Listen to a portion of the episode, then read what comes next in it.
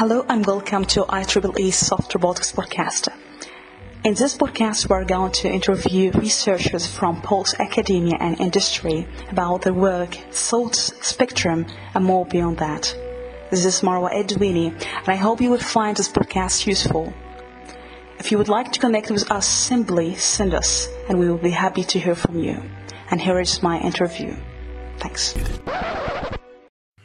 Hello and welcome to IEEE Robotics Podcast. Could you please introduce yourself? I'm sure. Um, hi, my name is Kelly Kay, and I'm the Executive Vice President and CFO of TRI. I'm very happy to be here today. Thank you very much for having me. Thanks so much for joining us, Kelly. It's a pleasure having you. Um, I would like to go back with your child. Do you have any memories uh, where what you interested in? I know you're a lawyer, and it's interesting uh, that you already uh, involved in tech uh, like TRI company. So if you can tell us what your memories about technology, were you fascinated about it, or sounds creepy to you? Um, actually, so I've always been a bit of a sci-fi buff. Um, my entire life, I've read science fiction books. Um, mostly, I think because my father loved to watch Star Trek and things like that when I was a kid. Um, yeah. But my first memory of robots is really an odd one. It's from the cover of the Queen album News of the World. So um, it was uh, put out in 1977, and it was one of the first albums I had. And I used to stare at the cover. And on the cover of that, for those of you who don't know, is a giant robot like picking up a, a woman, and it has blood on its fingers. And the main song from that is We Are the Champions. So in my mind, I pictured a world where robots were going to, you know, pick us all up and kill us, and they were the champions. Um, so I kind of started off like like loving and being afraid of robots all at the same time because of the cover of this Queen album that really influenced me as a child. That's super interesting. Yeah. So I'm curious to ask you why you selected the the path of being a lawyer. Why? Um, I think it selected me. I didn't select it. Um, I loved reading, um, not just science fiction and fantasy, but kind of everything. And when I finished my undergraduate degree, I actually went off to be an accountant, and it was horribly dull. Um, and that's kind of funny that I ended up being a CFO at the end of the day. But I went to law school to read more because um, it's all about stories and analogies. And the law is really about applying past activities um, to current activities. And then the kind of law is an overlay. So I thought it was like an opportunity to read a lot. Um, and when I finished um, law school, I had a mortgage on my brain basically because it was so expensive to go to law school. And I realized I needed to be a lawyer to pay my bills. Um, but you know, I had a lovely career as a lawyer for about 20 years, and yeah. now I've given that up um, to work more in the technology space. Yeah, but if you can tell us a story, how it's go for until you now you are TRI. How was the journey in be, being working in these tech companies and taking the responsibility for the legislation and everything in regards uh, with technology until you have been in TRI, and the story also behind joining TRI? Okay, great. Um, that's that's an easy one. Um, so I've actually started my career um, pretty much always thinking about technology. My mm-hmm. first role was actually at a bank that was thinking about, and this is going to age me, um, how to actually take traditional banking products and put them online. So this isn't a world before we had online banking and online checking accounts, and you could even could even fill out a credit card application online back then. And my first project as a lawyer was working directly with the engineers and the product team on creating this online bank and online banking products. And, and that was really where technology and innovation started meaning a lot to me because I realized you have the capacity to make people's lives so much easier and so much better with technology. Um, you know, and, and it's it, it, was really the beginning of things for me. Um, while I was at the bank, um, I met the first lawyer from eBay, um, and we were talking about privacy and the internet at a conference together. And I was still a very junior lawyer at the time. And he asked me if I was looking for a job. And I was like, no, no, no. I'm a conservative bank lawyer. I could never go work for a crazy company like eBay. And that was very early days at eBay. And I also would never consider moving to California back then. Um, and he's like, oh, come on, give it a try. And I interviewed the next day with him and the other um, three or four lawyers that were at eBay at the time and a few of the business people. And about 10 days later, I was packing my bags moving to California to go work at a crazy internet company. Um, and that really was an amazing opportunity for me. I spent 10 years at eBay and PayPal both. And it was really about taking another traditional product, an online or an auction product, and turning it into an online auction. And then in working with PayPal, it was trying to create a new method of payments to address the needs of the internet and all the changes that were taking place. And again, it become it became all about innovation. How do you take these crazy rules that exist to you know protect people from a payments perspective to ensure there's no money laundering or fraud um, mm. on the internet and and sell that to regulators around the world because um, I was helping PayPal launch primarily in Asia um, in many different markets there and I lived in Singapore and was helping that so great opportunities to really help educate people who who are looking at things from a more traditional perspective and that we could actually have extra protections built into things even though they're online and different. Um, and it really allowed um, ebay's business to expand um, as we expanded the paypal business and really the rest of the internet and cross-border trade around the world um, so I, I really loved that element of the innovation and creativity that was required to, to help solve those problems from a legal perspective while partnered with um, engineers again to figure out what's really possible and how can we think about these things creative and in a creative way. Um, you know, I, I, kind of ended up being pigeonholed into a regulatory role, um, which I found rather dull. Um, I spent some time working at Mastercard as well in Asia to help them with some of the regulatory issues, um, and I I wanted to come back to America and spend some time really learning about new and different things. And I started working at the Wikimedia Foundation um, as their deputy general counsel, and you know that really switched my career to kind of be a little bit more broader and focus on kind of First Amendment rights. A lot of freedom of speech um, and things like that are involved in the in what Wikimedia is doing because it's all about sharing information um, and creating kind of an open source platform for that to happen. Um, so that was another great um, opportunity for me to learn more about how people think about the open source world from a technology perspective. And that's really tied a lot into what I'm doing at TRI with robotics and open source, um, with some of the projects we're working with. Um, and, and, I went to Lyft actually, and yeah. that's when I stopped being a lawyer, um, pretty much at that point in my career. And I was really focused on, again, taking a traditional product like a, you know, almost like a taxi service and helping people understand that there's new and different ways to actually transform the transportation industry. And you know, again, innovation um, is really at the cusp of everything I've been trying to do in my career. And then the opportunity to come to TRI um, was, was brought to me. Um, and at the time, um, my stepmother had just had two strokes, mm-hmm. and my father, who was disabled, had fallen trying to help her get up, and they ended up in the emergency room together. And I was on a business trip, and I got a phone call, and I just I was helpless. I could not help them from so far away, yeah. and you know I was like, what am I going to do? Like that this this situation is going to continue to get worse and worse. And I was approached by the recruiter for TRI, and she was telling me about the mission and vision of TRI and what we're really trying to do here to you know kind of basically enable people um, and facilitate people being able to age gracefully in their homes and improving the quality of life of people. And it really resonated with me and made me, you know, make a change when I loved working at Lyft. I loved everything about being there um, because it really rang true to me as to what I wanted to be focused on. Because I was worried about, you know, my father, worried about myself. Um, I'm worried about the, the world. Like, how are we going to deal with all the aging people? And with TRI's mission, really helping or thinking about this, it made me want to come and work at TRI.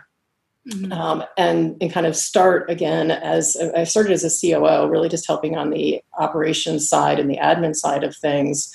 Um, and then over time, my role has expanded um, to kind of include responsibility for even the technical side of things and ensuring delivery of, of what we're doing on the TRI side. So um, again, I'm excited um, to be on this journey with TRI and really trying to to bring to life um, what they're focused on on the engineering side.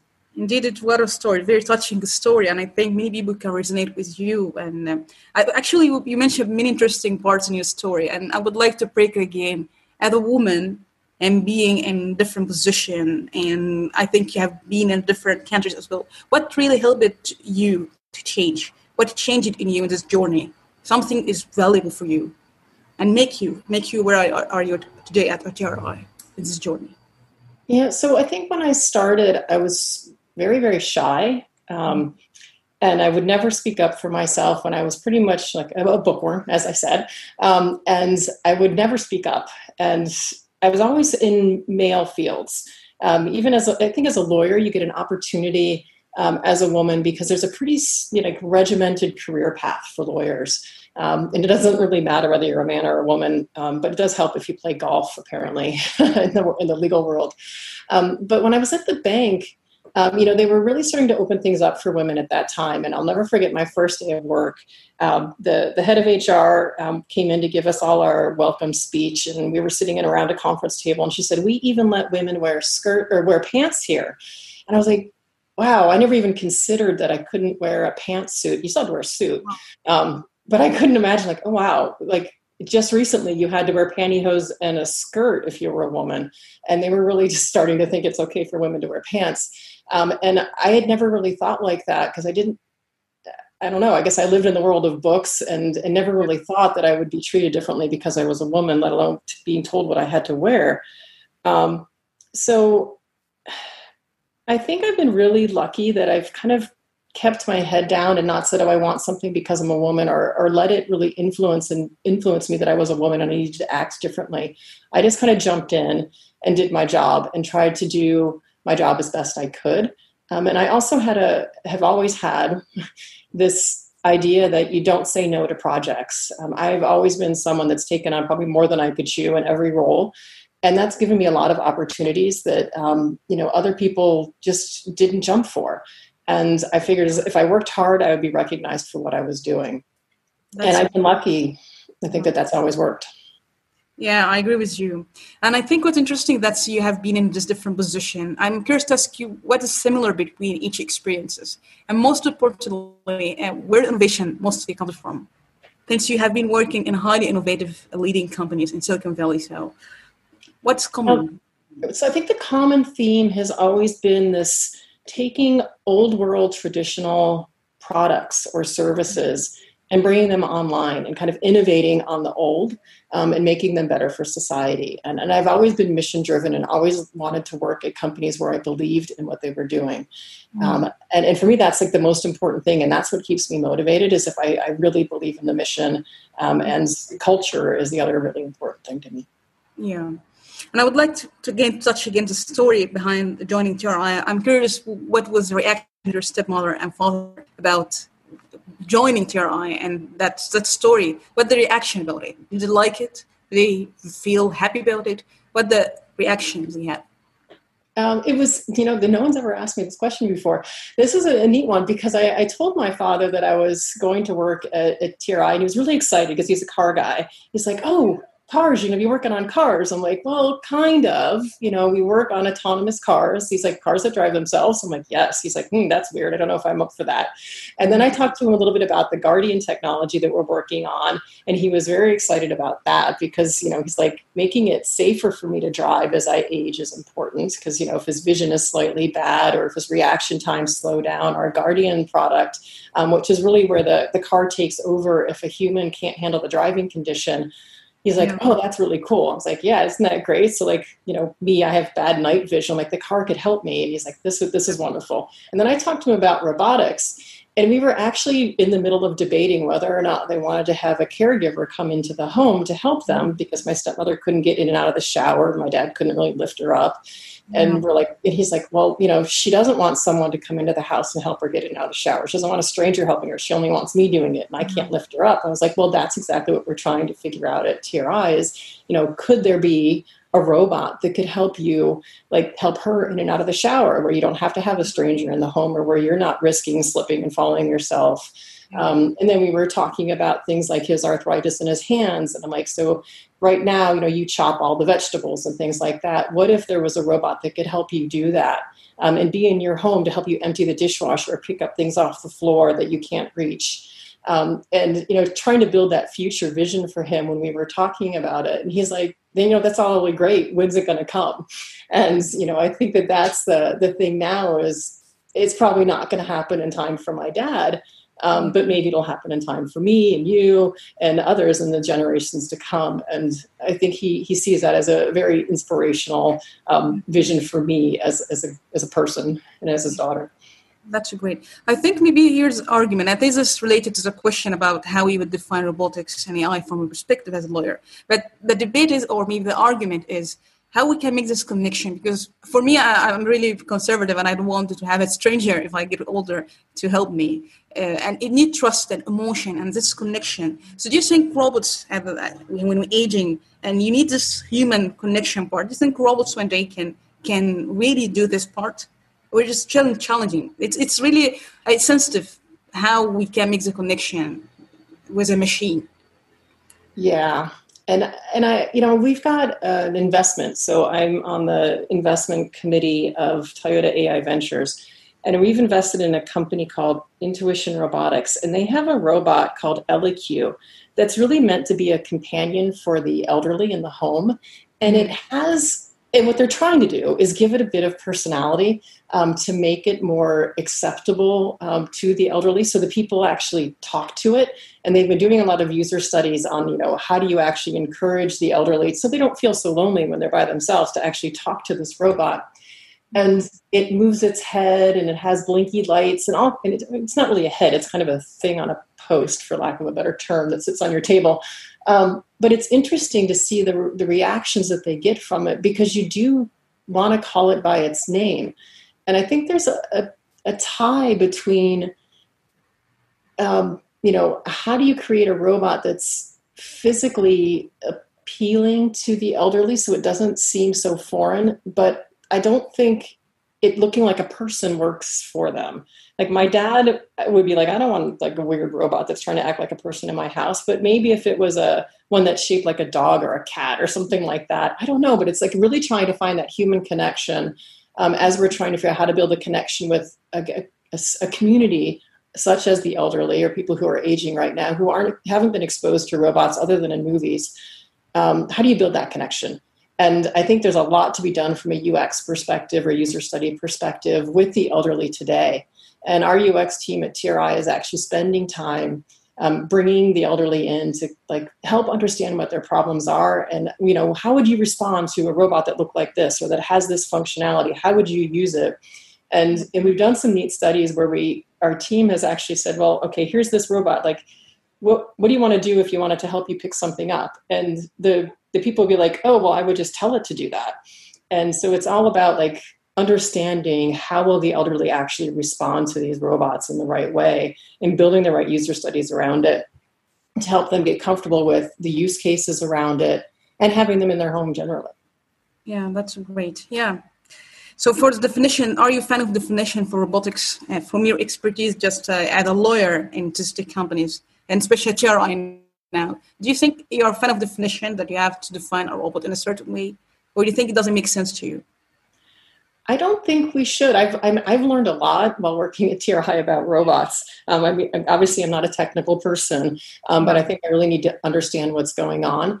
And you know, I never really thought of robots in the ceiling, and you know, you don't think about robots in your car or even your car being a robot, but an autonomous vehicle is just a giant robot. Um, you know, think about your Roomba vacuum cleaner. Is that a robot? Yeah, really, it is.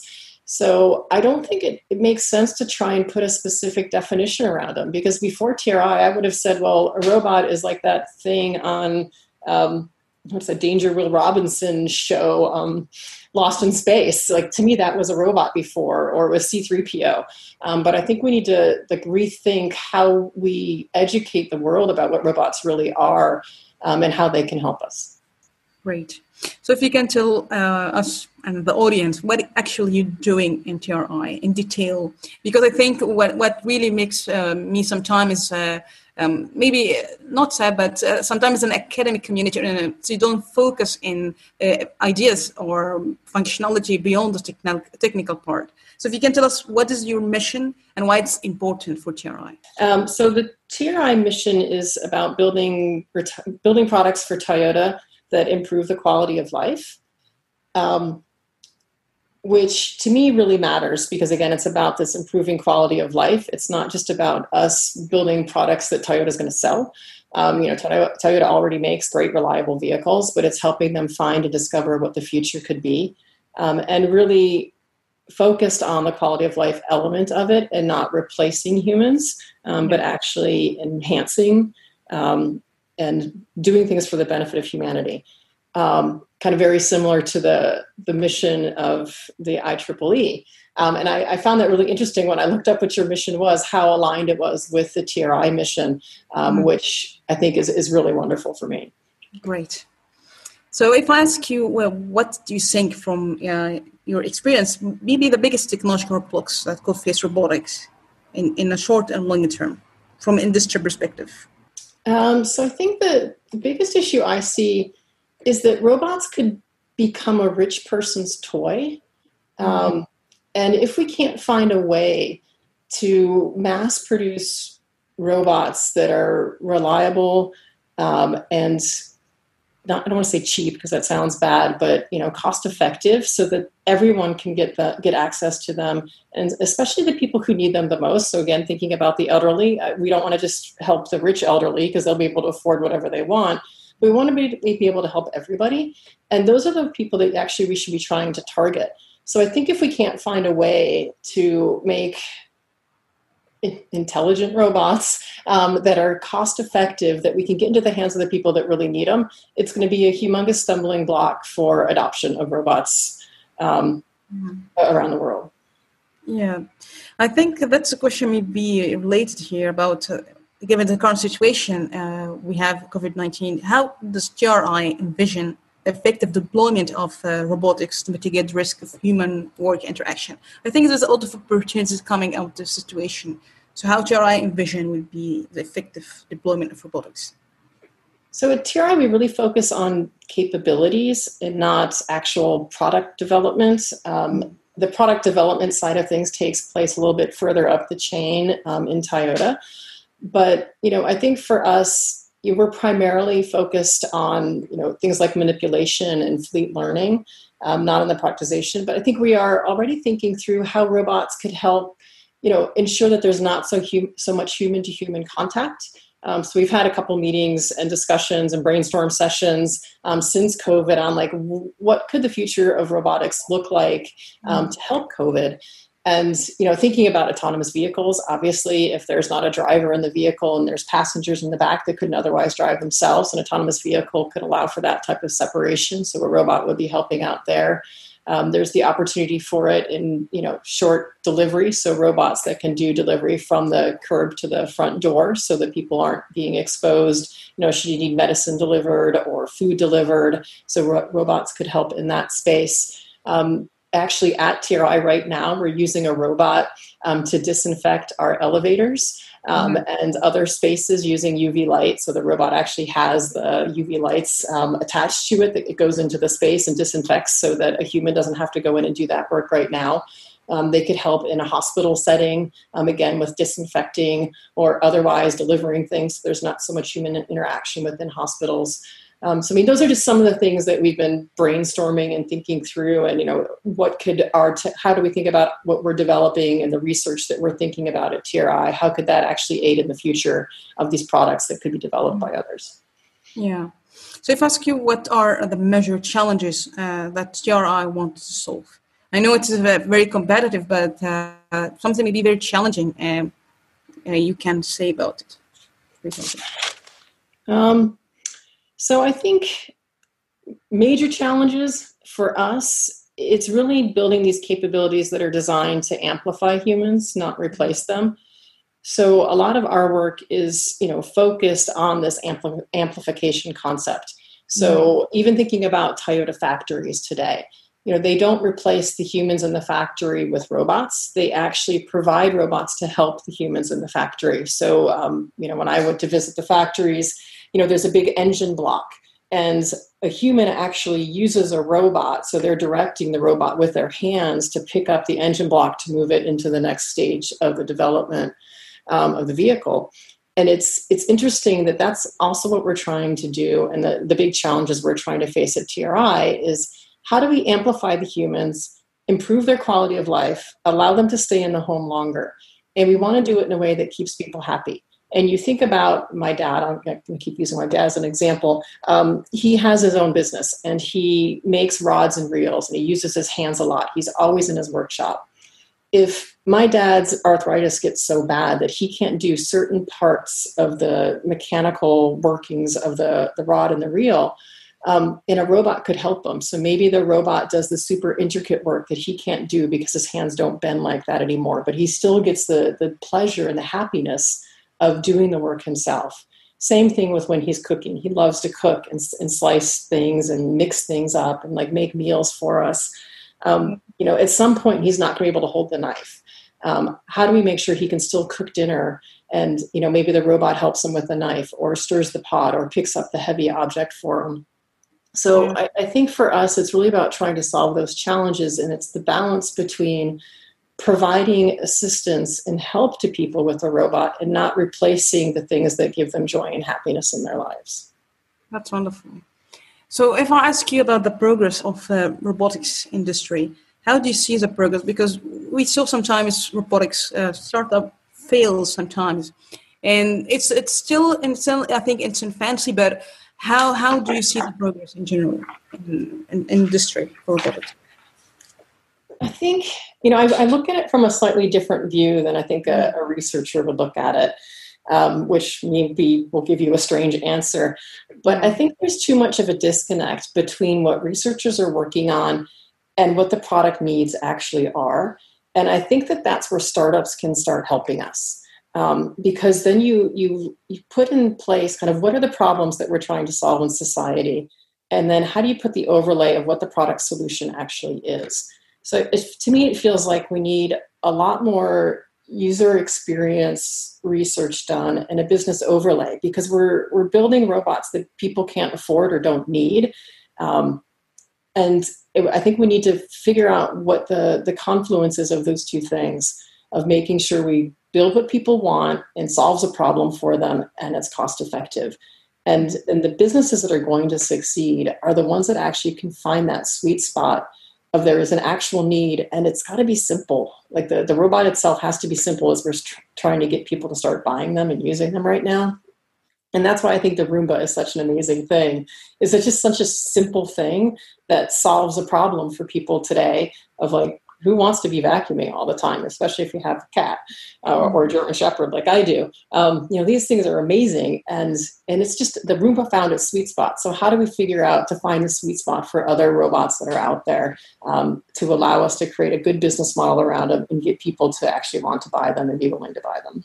Actually, I think uh, your answer is very excellent and uh, and that's what we need actually I, we have this question by the way in the podcast and i think it's a way how we approach um, any problem in in our community is whether it's technology driven or product driven and i think that's that's there's a trade-off. And i think what you mentioned is the most important thing we have to consider for designing uh, effective robotics. So yeah thank you for this answer. Um, so if you can tell us more about project forced you to be innovative and creative what does project if you remember?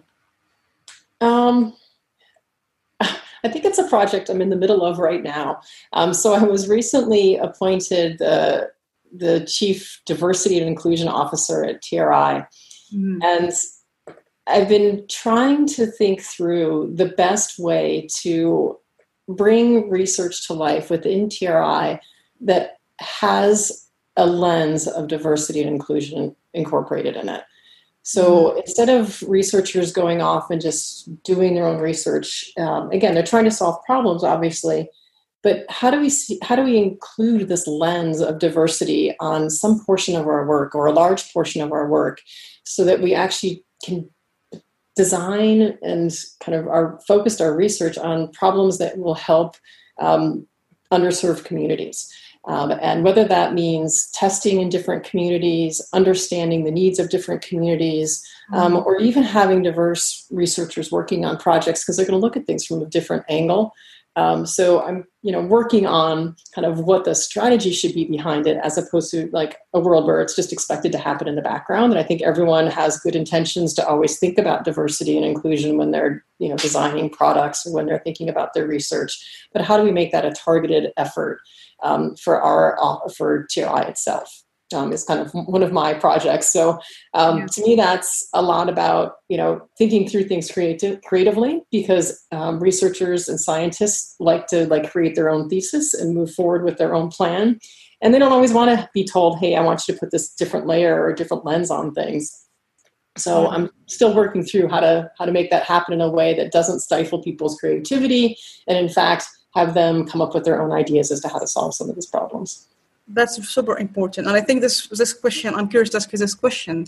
How can we enable a diversity of approaches, get exposure they deserve, and prevent an overinvestment in limited techniques? in academia, I think there's a tendency to establish a strong belief about uh, other fields that come often as arrogance or maybe elitism and discouraging exploration of ideas outside the ministry.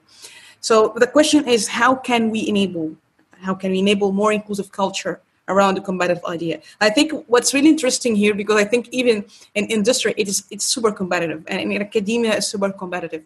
But I think in, in your story, it's about helping humankind, and and there's a, a, cruel competition that uh, between companies. I know it may be sensitive, but uh, how you see this competition around ideas?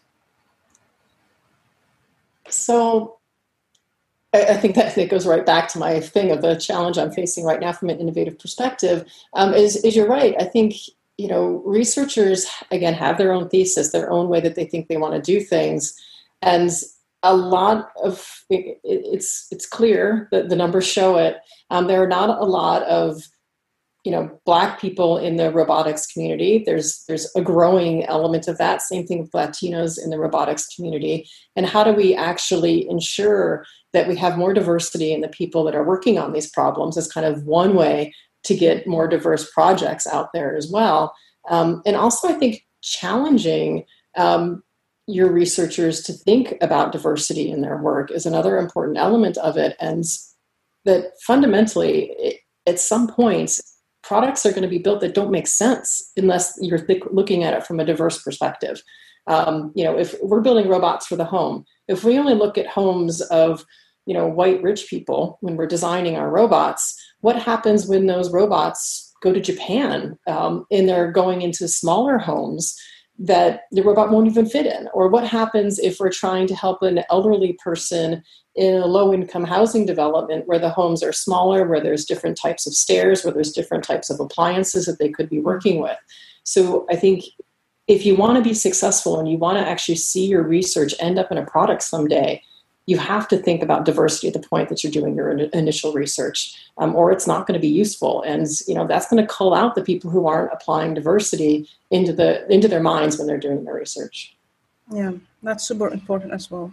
So i'm curious to ask you what is the most impressive robotics uh, robots i mean uh, in existence today in your opinion and why? I get to pick one. Um, I was recently exposed to um, a company that's working on it's like a, a, ceiling robot where it almost brings down um, like so it's if you live in a small apartment um, you could basically ask your robot to set up your bed and the bed would come down from the ceiling. Um, I, you could walk in there and it uses kind of artificial intelligence and these robotic arms voice recognition all kinds of good stuff. I could say i want my purple shoes and the box from the ceiling that held my purple shoes would come down. Um, and that would mean like I wouldn't have to remember where I put stuff, which I think would be great because I lose things all the time in my closet. Um, but it just is such a cool space saver and idea um, for like city living, um, especially in San Francisco or New York or London, where you have like no storage space. Um, you know, you can't afford a place with multiple bedrooms, that type of thing. So I just thought that was just the coolest robot that I've ever seen that's so great. I think uh, I think it's about comes about tiny places, and that's take it another level. I, th- I think that's super cool. Yeah. So, um, if I ask you what makes a startup in robotics successful, if because there are many students also listening to you now, um, how you can what what could be the steps you have or advices to make a successful startup in robotics? So I think. Um, thinking simple, um, mm. solving a practical need, and making it cheap. That's perfect. Okay, that's that's first line. Yeah. I agree with you. Yeah, but I think I think the challenge is about the competition in the startup, but I think uh, you're right about the idea. If you have an idea to solve a practical need, yeah. So we are closing to the end, and we have a few questions. Do you think ego is important while you're working in industry, for example? Yeah. So I love and hate the ego. Um, I think you have to have an ego to have the courage to face the tough problems because yeah. um, you're stepping into you know the unknown. And if you don't believe in yourself and have enough of the ego to do so, especially when you're a researcher, you're not going to go for the hard problems. And I think what we need are solutions to the hard problems. But you have to be, you know, you have to know there could be failure. Um, and that's where I hate the ego because if you're if you go in there so egotistical that you cannot fail um, and you must win, um, that means you won't accept failure and move on to the next thing. And so I think you know it takes a big ego to move forward and be and do the scary stuff and try and tackle the hard problems. But it takes putting your ego aside to know, okay, I'm not going to be able to solve this problem, um, or I failed um, at something and moving on to something new. So I think that there's there's a big balance there. That's a good answer. Yeah. So, do you have any robot at your home now? Yes, um, I actually have a Roomba um, because I have animals and there's hair all over my house. And if it wasn't for the Roomba, I would be constantly vacuuming. Um, I have an Alexa, um, and oddly, my refrigerator is a bit of a robot. wow, that's cool. what kind of robot you are aiming or aspiring to have in your home? What kind of robot you want?